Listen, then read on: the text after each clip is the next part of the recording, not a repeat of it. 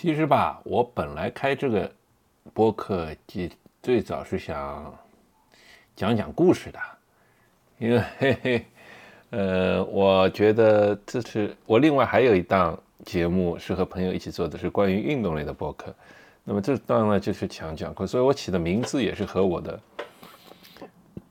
和我的公众号差不多。我公众号的主题其实很泛的。什么读书体会啊，什么都是很很很很有很多主题。那我也不想和我的公众号重复，嗯，所以呢，我就想用那声音的形式来讲讲故事。因为在公众号上写故事，有时候写起文字来太累了，所以用这个，嗯，用声音的方式来讲故事，那就会好玩一些，或者换呃，对吧？换个形式玩一玩。那前面几期呢，因为我正好是听，有些是听了人家节目，有些是看了剧以后比较激动，那就顺便做了几期，呃，其他类型的节目。那这期就开始讲故事吧。我觉得我有很多故事可以讲，嗯，跟我人生中的经历有关，所以这次就开始讲是第一个专辑主题呢，我就觉得开始讲我的留学的故事吧。我是九六年从大学毕业。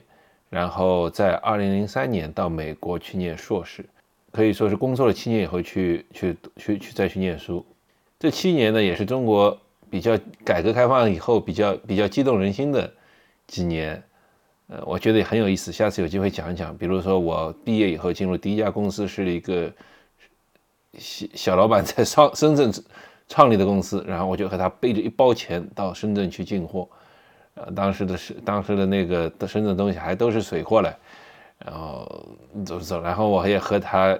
在在他的指导下哈，那个做了中国的，我不敢说中国吧，但至少是呃很早很早的一批那个网站。我当时很我们当时很傻的，就是用了动画软件来 3DS 动画软件做的网站动画，那个一个动画渲染了几秒钟的话，渲染一一两天的。才把它渲染好，那当然完全在现在看起来很 很很无语的，但是当时也不懂嘛，就看了一些国外的资料，他就自己干，有没有？后来我还嗯自己去创业，做了报纸，做了杂志。我觉得我这个之前最得意的一件事情就是做做了一个展览会，然后在差不多两千年的时候就拿到东芝集团一百万美金连续五年的那个赞助，这很了，我觉得当时都觉得很了不起啊，那个。年代一百一一一间一套房子可能也就二三十万人民币吧，这我能拿到，我们能拿到一百万美金的赞助，这很。在这故事慢慢讲，这个那我就讲为什么我会去读读书吧，因为那个呃之前呢就是最后一个创业是和我哥哥一起做，在那个互联网热潮中做了一个互联网公司。刚才开始的时候呢，正好是热潮时候，拿到了也拿到了一百多万美金的那个种子基金，然后投入，然后我们做。可惜的是，我们起刚起来没多久，就碰上了互联网泡沫的破裂，那个 dot com 的破裂，然后我们就就在这个大势下，也也也也碰上也比较艰难。那么公司为了生存下去，呃，也做出很多决定，对吧？就是调整业务啊。要裁员啊，或者是那个呃，公司就是节约开支嘛，呃，做出很多那个决，做出了很多变化。当然，到现在为止，就是我录音这时候，这个公司还在。那当时后面我们也是一个一起创办人，把它坚持运营下来了。嗯，这故事也是今后慢慢说好了。那个当时呢，因为公司面临困难嘛，什么嘛那个我就就索性我就索性就退出了，离开了公司。那当时想。也大概在二零二一年、二零二二零零二年左右，具体日子我已经不记得了。我记得应该是二零零一年或二零零二年相交的时候吧，差不多。嗯，那想当时想干嘛呢？那么我也稍微手边有点钱，那么我就想索性去念书吧，去美国念书。因为我周围我从小生长在教师家庭，那个我。几乎周围所有认识的人都出国念书了，呃，包括爸爸妈妈、学生等等，包括我哥当年也是八九十年代就出国念书，然后，呃，一直读大学读 MBA，呃，当后来也回国工作一段时间，供应商公司。那我觉得好像出国念书就是一个顺理成章的一件事情。可以想象哈，这个上班上了七年以后，几乎没有碰过书本，还要重新回头来念书去读书、念书准备考试，也是非常艰难的。我当时，我们当时考，我嗯嗯，因为我当时决定是去读 MBA 嘛，所以我们要考的主要是两种试，一个是 GMAT，GMAT，GMAT，一另一个就是托福。嗯，我主要准备的是 GMAT，因为托福是相当于大学生入学考试级别。GMAT 呢，相当于研究生考试级别。那我觉得就是，嗯，你准备的研究生考试肯定更难吧？那回头再来考托福会，那肯定会相对容易。所以我开头就挑了难的去。那我是买了那个呃官方教材，官方教材里面所有用的都是真题，呃，很厚的一本。开始真的是哦，就是开始真的是就是呃，虽然当时手机还没有不发达。但是电脑上网已经很发达了，我我真的是看每看差不多一两页，我就忍不住要去刷刷电脑，看不来。开头真的是百般艰难。呃，我是主要是自学的，我也没有去报班。当时新东方已经很有名了，呃，我后来认识了一些同学，他们都是读新东方出来的。那我现在回头想想，当时我是觉得就是就是有一种。那时候我还不到三十岁嘛，大概是可以，大家可以从我前面说的推断出我的年龄来。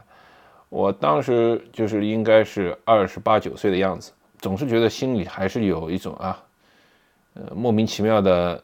骄傲，就觉得这个事情，我从从一直我的英语成绩一直很不错的，呃，高考也蛮好，然后进了大学以后，就是很快就几乎是一年之内吧，我具体忘忘了，不会超过两年。因为一年之内就是把四级六级都考掉了，所以我的英语成绩一直还是不错的。那我就觉得何必去浪费这钱呢？啊，我自己完全可以读好吧。所以后来我，但现在后事后想啊，我觉得还是应该去新东方读一下。不，不管是他们老师教课，而且他们也有很多技巧。我后期我一现在记得那当时我 GMAT 考的是不高，是六百七十分。那那时候中国人去一般都是普遍到七百分以上是蛮多的，呃，那我觉得如果我当时去读新东方的时候，我应该很容易就能读到七百分以上，那个可能对我申请学校会有蛮大的影响的，这个接下来再说哈。嗯，当时准备考试，我其实也没有什么多的可说了，因为其实我也没什么经验分享，只是感慨，只是也毕就算有些经验，也是二十年前的经验，对现在也是毫无帮助。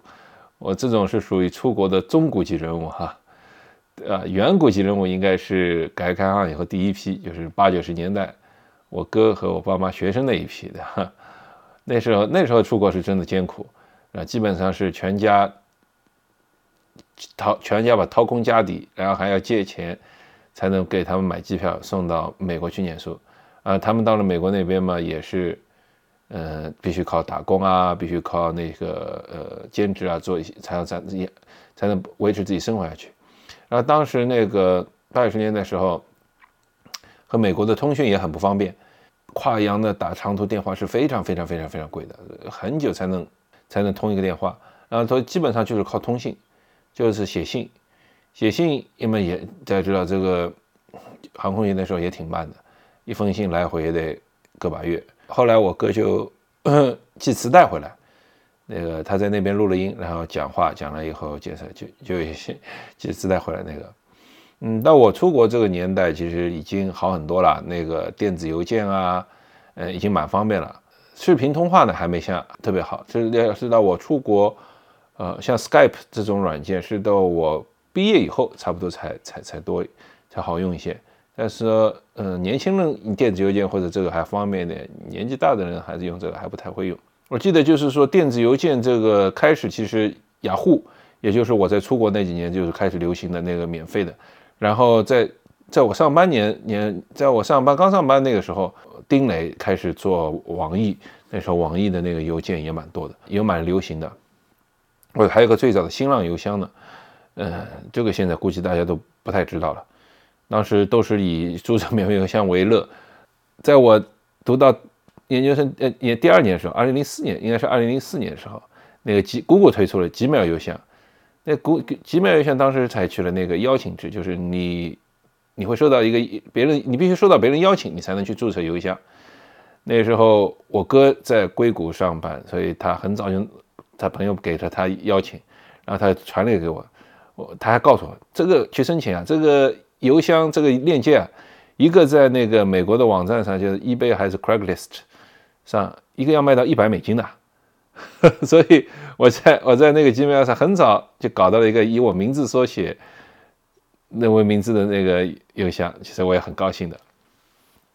你这个后话了，后话了。再回到那个复习复习英语上，当时当时我在家嘛，就是我也没上班，因为我离开了那个我创业公司以后，我就专心的那个在家里复习英语。一呢，偶尔去面试一下啊，就是也算和社会不脱节。然后我我还记得那时候那时候一个我去面试的是。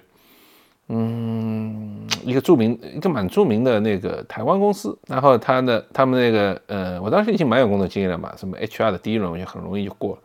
然后他们的 HR 负责人来给我做第二轮面试，他他这他们想去做，他们就是说一个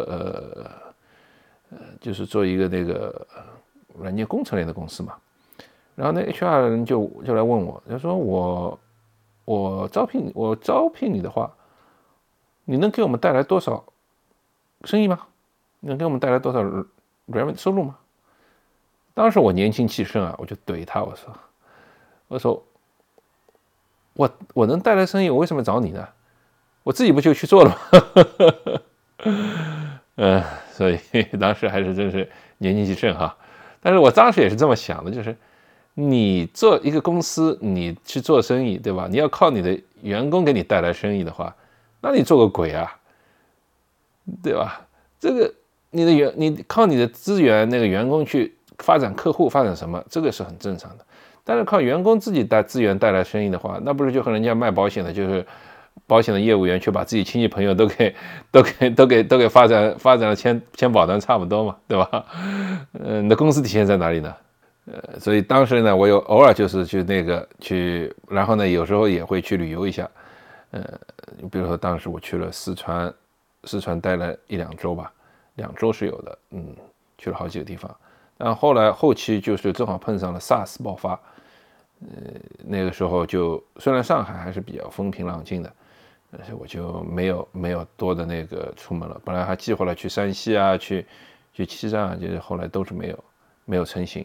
简单来说呢，就是说我的复习也没有什么太大的可以讲的，就是大家懂。就是做题，嗯，我首先就是把那个官方的那个考试指南给做了几遍，因为它里面都是真真题嘛，继续就是就是反反复复的做，做很多。然后呢，就是去网上下载那些呃，就是新东方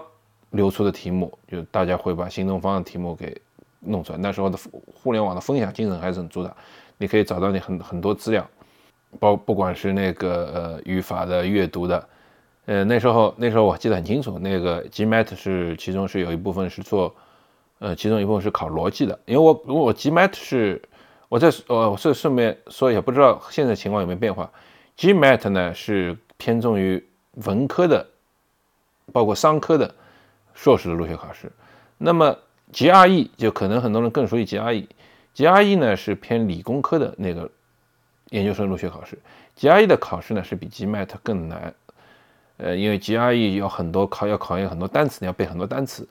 然后也有很多那个阅读部分。那 GMAT 呢，就相对来说容易一些，因为它是文科的，所以它整个里面对数学的要求，比如说对数学要求，最高只到排列组合，之上内容都是用不上的。其他内容也比相对比较简单，它的阅读是蛮难的，然后有做到有需要考到逻辑，那后来我们就用了那个。呃，一般是我们一般复习就是用一呃律师入学考试的那个逻辑题来来练习。到现在我自认为我的逻辑还是蛮强的，就经过那时候的一段训练。在复习前，我觉得我就做最有意思的一件事情就是我把新东方的一套语法题拿出来自己注解了一下，就是做出的。后来我过了好多年，我在网上搜了一下，用我当时的用户名再加上这个搜。还能搜到我当时注解这套题目，所以我现在还蛮得意的。当时就是说还算小小，网上有小小的名气，因为我就是我因为我编注，就是我因为重新就是注解了这套题，呃，我我其实 Meta 我印象当中我去考了两次，好像嗯第一次考的不好，第二次考了那个，然后之后呢，我其实没有特别准备托福，稍微准备了一下托福。那我印象当中是我托福考的还不错，嗯，考的算蛮好的，就开始申请了。考试其实不是什么特别重要的事情，当然考分是挺重要的哈，很多学校是看的。那要去入学嘛，最最重要最重要 两个步骤，一个是考试，另一个就是准备准备。申请，我当时申请了一些美国的学校，我当时申请美国学校为主。那我还记得很深，很印象很深的，因为当时对美国那个网络也不是很顺畅，倒不是和和那个控制有关，主要是因为当时到美国的光纤还容流量还很有限，访问速度很慢，而且呢，就是说我我们有时候要去问学校一两个问题，或者有时候呢，那个呢，就是我一般就是习惯于。嗯，晚上就是一般来说一觉睡到中午起起床，下午弄一会儿，然后吃完晚饭，主要是在夜深人静的时候去去去准备这些东西。这个还呃，所以这后来有有一段时间我怕把身体，因为老是老是日夜颠倒，一般来说搞完都快天亮了，就是同熬一个熬一个夜来完成。搞搞，所以我就开始跑步了。哎呀，从就是跑步这爱好从那个时候一直延续到现在。在在申请申请过程，我嗯，其实申申请大学嘛，我相信如果有过经验的人，我都都都知道，这个日本呃美国的这些东西就是那套套路。一般来说，你把你的成绩发过去，呃，然后呢，你得根据他的要求写几篇文章来展示一下你的这个思考，然后嘛，有什么还会请一些推荐人给你写一些推荐信，呃，大致上就这些东西嘛。然后你或者你再列出一些你的、你的、你的成绩、你的功劳，嗯，你的经历。那对于读 MBA 的学生来说嘛，这个你曾经的工作经历是蛮重要的，因为毕竟是商科嘛。然后，嗯，一般来说也对工作年限有些要求，所以起码你得工作两年。然后长一点的这班呢也不会太长。我当时呢反正是没有多，就是跟着他的学校要求走哈。那我现在。以我工作几十年，回头再来看商学院这个申请的过程，我这思路就变化了。其实商学院这个事情，都美国这个国家好或也好，这商学院这个事情啊，如果嗯仔细的分析它，其实可以把商学院作为一种生意来看待，就是学校在做这门生意，他把你这些学生招进来，收你每年多少多少万的学费，然后呢，一定是要让你以更高的价格卖出去。什么意思？什么意思呢？就是说，比如说你是来之前，你可能是做一个比比较普通的工作，小小白领也好，或者是那些呃审计公司上呃咨询公司初级的那个员工也好，或等等等等，那你可能拿个呃两三万美金的工作，在这里呢就借了钱，在这里读个呃十来万美金的课程，那为的什么呢？那肯定是为了你毕业以后能找到更好的工作，对不对？所以商学院的一切或者学校一切目的就是把你打造包装好以后，把你卖个更好的价格，让你去到去到一个更好的，找到一个更好的职位，对吧？所以如果想通了这个道理的话，那其实申请的时候就很简单。第一，你要有成绩，为什么？成绩证明你是一够够聪明的人，对吧？成绩是最能体现一个人的智商程度的。那这样你可就可以学到一些东西。要把你卖好，你肯定学东西，你要学一点。那之前的工作经历呢也很重要。你之前工作经历越是基础好，你之后经过他的培训之前之后能找到新工作的好的工作概率最越多。像一般来说，商学院出来毕业的人的话，他最好最大就最大的出路就是咨询公司、金融，呃，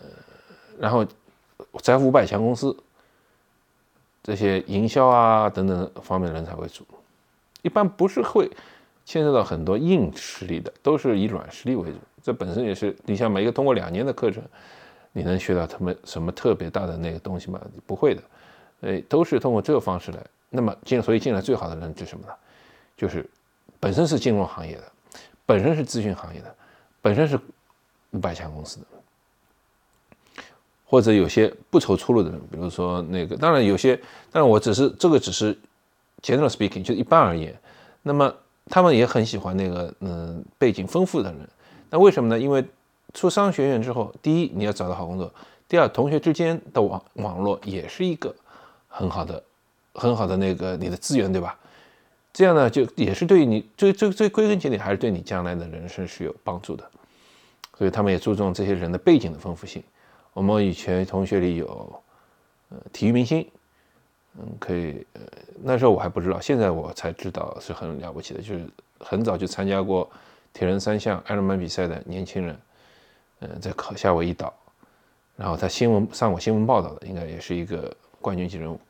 也有日本来的滑雪冠军。可惜，虽然我们在波士顿这么一个滑雪很好的地方，我也没跟他学到几招。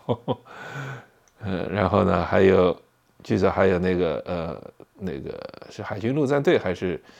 呃还是海豹突击队退役的女生，我有点忘了。嗯，各种各样的背景丰富的人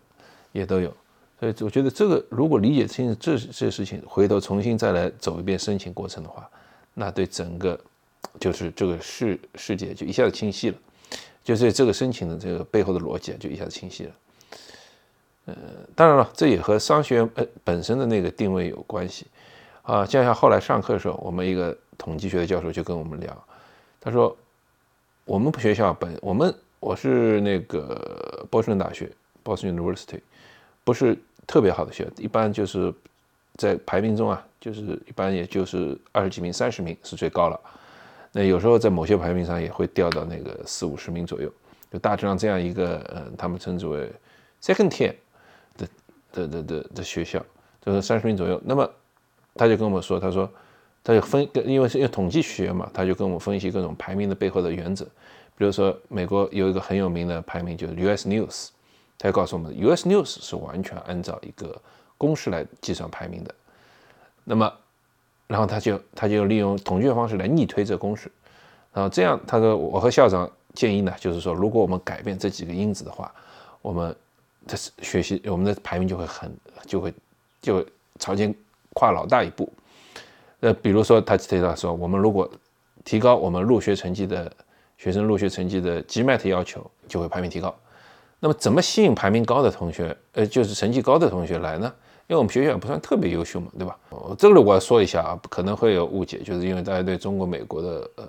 美国学校排名不是太了解。虽然我说三十三十名左右，但是其实从那个呃横向比较的话，那至少也是大最近几年，我可以说最近几年中国学校的排名上升了，大家都越来越好。因为毕竟经过二十年吧。那如果从二十年前的比较来说，那至少也是。呃，清华清华，我可能吹嘘大一点，那至少也是在国际上的那个声誉来说，也是清华北大的级别，或者至少也是卡在清华北大和交大复旦这些几个学校中间的。那如果放到现在，那至少也是不弱于交大复旦那个浙浙江大学这个级别的。呃，我们波士顿 University 那个出的最有名的那个学生就是马丁路德金，然后呢，我们。的法学院也是特别有名的。然后我们的法学院曾经是法学院的，呃，我们有个法学院的毕业生哈，是创办了斯坦福大学的法学院，还是做过院长，我有点忘了。但是是，嗯，因为我们也是个非常老牌的学校，一八几几年就成立了。这个后来我离我离开学校以后很多年，我也没关注学校的情况，所以后来我也不太知道那个他们的有又有什么名校，但是可能他们的我们。我们波士顿在波士顿，波士顿在东部嘛，东部学校的名校有可能不会像西部学校的名校也这么为中国所知，因为中国人比较关注科技界的新闻，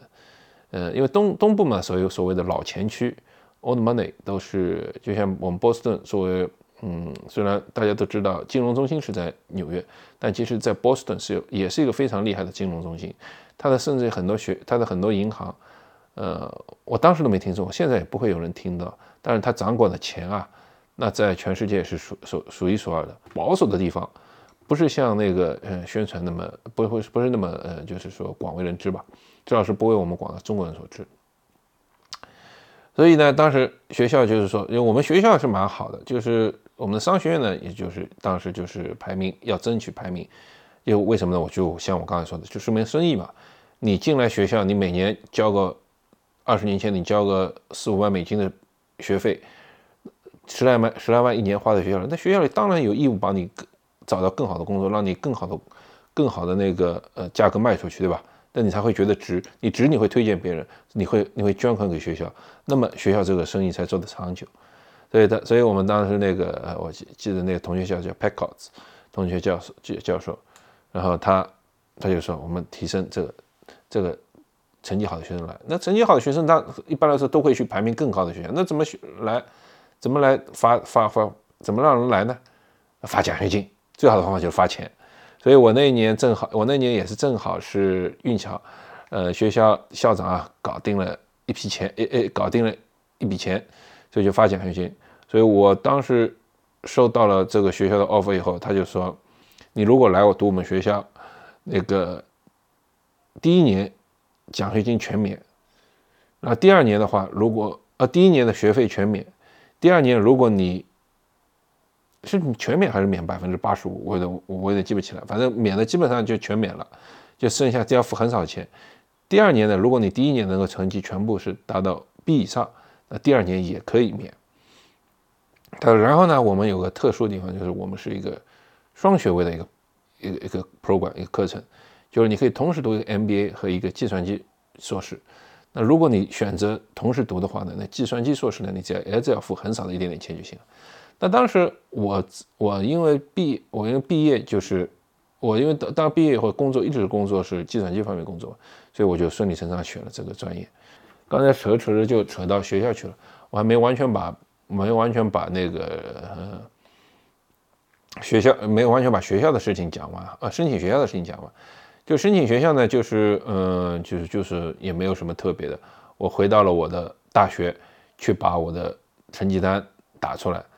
嗯，当时为了好看一点，那个和学校商量，就是把成绩单本来应该成绩单是呃学校什么分数嘛，就改成了 A B C D，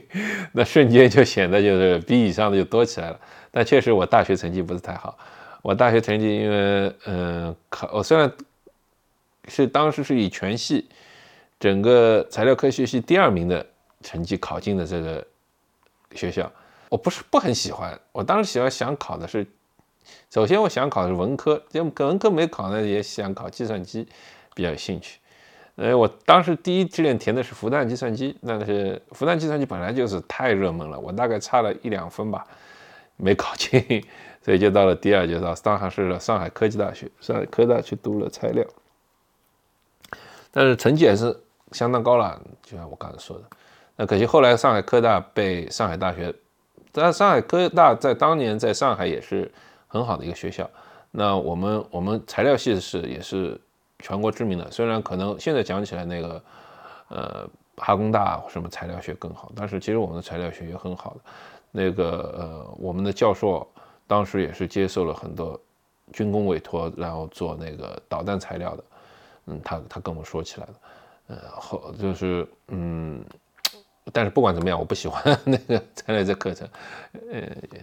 因为我因为我那个我物理还马马虎虎，化学一塌糊涂。而我们材料科学这个科这个系呢，讨厌的是，它不仅不是理科，它是工科，它不光要学物理，还要学化学，还要学物理化学，还要 连数学里面，就反正是数学系的课我们要学，物理系的课我们学，化学系的课我们还要学。这学的真的是 几乎是最难的一个一个系了，没有比我们更难的课程更多更难的系了。当然在学校里，那后来被上海大学吞并了。那现在上海大学好像也是二幺幺是吧？双一流二幺幺之类的。那个我不懂，因为因为我读书的时候还没有这些讲法。嗯，那我好好了，我啊我去学校开了成绩单，然后找教授，当时教授写了推荐信。然后呢，呃，就是就开始找一个学校，学校那个呃，美国学校，根据他们要求写自己简历，怎么样想办法美化自己，嗯，然后也回答一些他们点点问题。我当时是美国申请了一些，然后呢，呃，欧洲呢，我是申请也准备申请，在着手申请的时候，呃，就是收到了学校的开始放榜，就等于发 offer。我当时收到了一个，嗯。Autumn wait list，呃，我的 waiting list 上上去了，然后就是我们这个学校，呃，学学呃我们 BU BU 的那个 offer。后来我我当时觉得这个专业是我是蛮喜欢的，因为正好申请了一个是当时称之为 public management，是和非盈利有关的，那我蛮喜欢这个专业的。第二呢就是钱了，那个虽然当时我们虽然当时我们。呃，中国的经济状况已经比我哥当年八九十年代出国的时候好很多，但是我，呃，我还是我们能能能能能省很多钱，还是还是很很开心的，对吧？这两年累计也得省个至少省省个接近十来万美金的钱了，那所以我就后来就完全没有犹豫的就就接受就到了 BU 去了，何况 BU 也是一个很不错的学校。我当时我本来已经在准备在申请欧洲的，像那个首先从的志志向高远，先从牛津牛津剑桥开始。呃，欧洲嘛，因为我们因为美国当时是九月份入学，欧洲是一月份入学，所以可以先申请美国，再申请欧洲。啊，当时其实现在现在回想起申请学校的那段日子，我觉得真的是很可能也就当时年轻才能停下来，现在真的是不愿意。很难去重新过这一遍日子了，为什么呢？因为等于是怎么形容？就是你两眼一抹黑，什么都不知道，你几乎，然后呢，你唯一的信息就是来自于你网上，你几乎从一个毫无准备、毫无基础的人开始学英语，因为过了七八年，其实英语已经忘得差不多了，去学英语这已经很苦了，但还有目标。但是然后呢？然后呢，第二阶段呢，就去申请学校。那学校真的是，呃，我相信你可以比喻成一个找一个工作的吧，你得你得一分一分的去投，然后有没有回应不知道，几乎是不会有回应的，几乎是不会有回应的，除非特别优秀。我不是那种特别优秀的学生，现在看看到我其实大学也不是特别有名，然后我的工作经历虽然有一些似乎我自认很很了不起的成就，但其实在学校按照如果按照我刚才介绍的这种逻辑。在学校眼里看起来，你这个成绩，你这个，你这个背景，不是，不是一个好好背景，又没有一个非常明晰的 consistency 的，呃，很持续的那种职业道路，对你其实将来找工作是不利的，对吧？呃，成绩没有，而且年龄又偏大，呃，最好张学最好的是那些二十多岁了。我我当时如果毕业已经三十岁，三十如果入学毕业，其实我毕业已经三十一岁了。虽然还是一个还可以的年龄，但是后来我在找工作的时候，那个像我去 Anderson Consulting，他们是给我 offer 的，呃，找工作，但是他们就得把我，我作为也就得把我作为校招生一起对待，就是我要和比我至少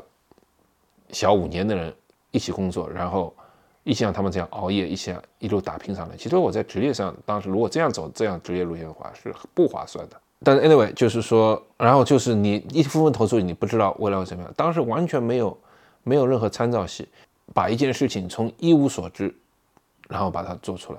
我们不知道怎么形容法，但是经过这一时期，我觉得之后哈，我觉得是，我觉得对我整个人生都是有非常大的改变的。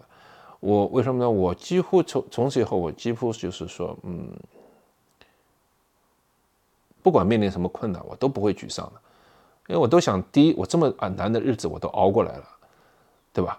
这当年我这么难的日子熬。第二，我真的是能，我是能把一件事情从一无所有，把它完全不靠任何外力，自己把这件事情给做成，然后也是可以得到世界上一些不错的人的认可。不管即使我学校不算特别牛，但是不管怎么样，我还是拿到了好几万美金的奖学金的，对吧？这点我还是很自豪的，呃，当然也是，这就是什么人要努力了，然后运气才会照顾他。我们当年去的那批中国学生，几乎都都拿到奖学金的，那个都因为 中国人相对来说考试成绩比较好嘛，就像我说的，考试成绩比较好和对学校排名是有利的。虽然学校这么功利的看这个问题，但对我们来说，这个对我们的帮助是非常大的。毕竟好几万美金呢，这几万美金的学费真的是可以在上海买两到三套房啊。我印象很深刻的，我出国之前，我曾经在那个新庄地铁站，就很近的隔一条马路，两条马路，但当时没有，应该是呃忘了是南广场、北广场，但当然还没造好，但正在造北广场呢，就造那个广场，造完以后直接就能通过去。那顶楼附四五层的小三四层四五层的小高层，顶楼复式的小房子，呃，一平方三千多块嘛，对吧？一百多平方也就三四十十万块嘛。那按照当年的汇率八，呃，我们我们接近十来万，接近八七，就算我少算一点七八万八九万的那个美金的那个话，真的是小一点房子两套，那放到现在，放到现在的话嘛，呃。其实可能还是选择房子更好的，就是至少两三千万人民币可可以躺平了，嗯，但但是话说回来，就像我说的，我从来没有后悔我去做这个决定去选，这对我整个人的人生观的培养，对我整个人生的改变，对我这个人这自信心的这这个，包括坚持，包括自律，包括所有的一切品质，我觉得那个阶段对我的改变很大。我这个人一生当中经历两次。两次对我人生改变很大的事件，这个是第一次。呃，说说到现在，我其实也忘忘了说了点啥了，但基本上我应该是把当年准备考试和申请学校这件事情给讲完了。所以啊，所以我再说一下，就是说，呃，我当时就是收到了 Boston University 的 offer，BU 的 offer，他当时是给了我，嗯，第一年应该是全免。第二年应该是免百分之八十五吧，反正差不多这样，具体细节也不细讲。同时给了我一个读 program 的 offer，它叫 MSMBA MBA。嗯，MS 呢就是说的是 MS in Information System, Math of Science，对吧？是一个计算机计算机系统的一个课程。然后呢，同时呢也是一个 MBA。呃，MBA 当时呢给的那个呃读的专业是称之为是 Public Management。呃，也就是关于非盈利机构管理，因为我们学校那时候也是蛮新潮的。两千年、两千零三年的时候，是嗯，就是就像我刚才前面说的，美国的那个嗯，互联网虽然泡沫破裂，但是科技发展越来越深入人心。所以我们这个博物馆呢，同时是一个 MBA，同时一个偏科技类的，同时也上很多计算机课，然后嗯。对对对，那当然呢，会会大大有机会在科技行业，呃，找到找一找工作并有好的发展，所以呢，学校就也是第一年推出这个课程，嗯，它的具体设计是这样的，就是第一年呢就是普通的 MBA 课程，然后呢，在第一年级到第二年的暑假期间，用一个月的时间专门上计算机课程，那一个月非常辛苦的，大概早上从五六六七点钟开始，一直上到晚上，学校包一顿饭，学校包早饭啊。学校是包早饭还是包午饭？学校包早饭好像是，嗯，我这个年代久远记不清了。学校包包早饭好像，然后中饭自己准备，然后自己去吃，然后几乎真真的是早上是早早的就起床，一直刚到晚，一直到晚上，然后一周要上，平时像平时我们 MBA 上课，一般来说也就最多上四天，最多上四天，有时候后来像后来就是说。嗯，上上上甚至上两天半啊，或两天啊都有的，就根据选课的不同。你这这一个月呢，真的是魔鬼训练，就是各种计算机的基本课程、编程、数据库等等的这些教学。然后呢，就是说，然后呢，然后八月份放的，八月份休息，好像上了三周还到四周，然后是八月份休息。嗯，九月，然后再回到第二年的时候呢，我们就是等于是再多上一些计算机课程，呃，补一些计算机课程。然后再加上一些 MBA 课程，所以我们上的课是比别人多了。那毕业以后呢，可以同时拿到两个学位。这个在其实，在 MBA 中间也是不少的。就是有很多学校呢是推出的是呃叫 JD 和 MBA 的课程联联办课程，就是你同时拿个法学位和同时拿个 MBA 学位。那我相信那个更苦了。法学这个是，我曾经在美国时候读书时候，我曾经想过动过脑筋想是不是嗯继续考一个法学位，因为我对法律蛮兴趣的。后来研究了一下这一下考试，我我天哪，我这考试我都没办法考得过，这太难太难了。更别说考试以后，如果如果这因这学习的过程，这个我们 MBA 的阅读来说，基本上就是当时就是一个人是没有可能把当天的阅读材料读完的，一般都是四个人一组，每人读一段，这其中包括美国人啊，美国人都读不完的。每人读一段，然后第二天上课之前呢，大家开个小会，把这个读的过程的东西呢互相分享一下，大家了解一下其他人读的部分，然后才能上课做作业，就是多到这种程度啊！这种这种阅阅读量，真的是，所以我就我就选择了，这就是说嘛，钱的因素嘛，确实是起效了。我当时就选择了那个这个课，这个这个学校。讲到现在讲了不少了，今终于把那个是准备考试和申请过程讲完了。那下次就讲去美国吧，啊，然后不知道这个系列能更新几期，但目前来看还是能更新不少期的。啊，那我我这之间如果有其他有兴趣的主题，我也会参照其他有兴趣主题，不是说这个一成不变。好。那么反正先我先聊，我先这样讲着，大家先听着，啊，谢谢大家，再见。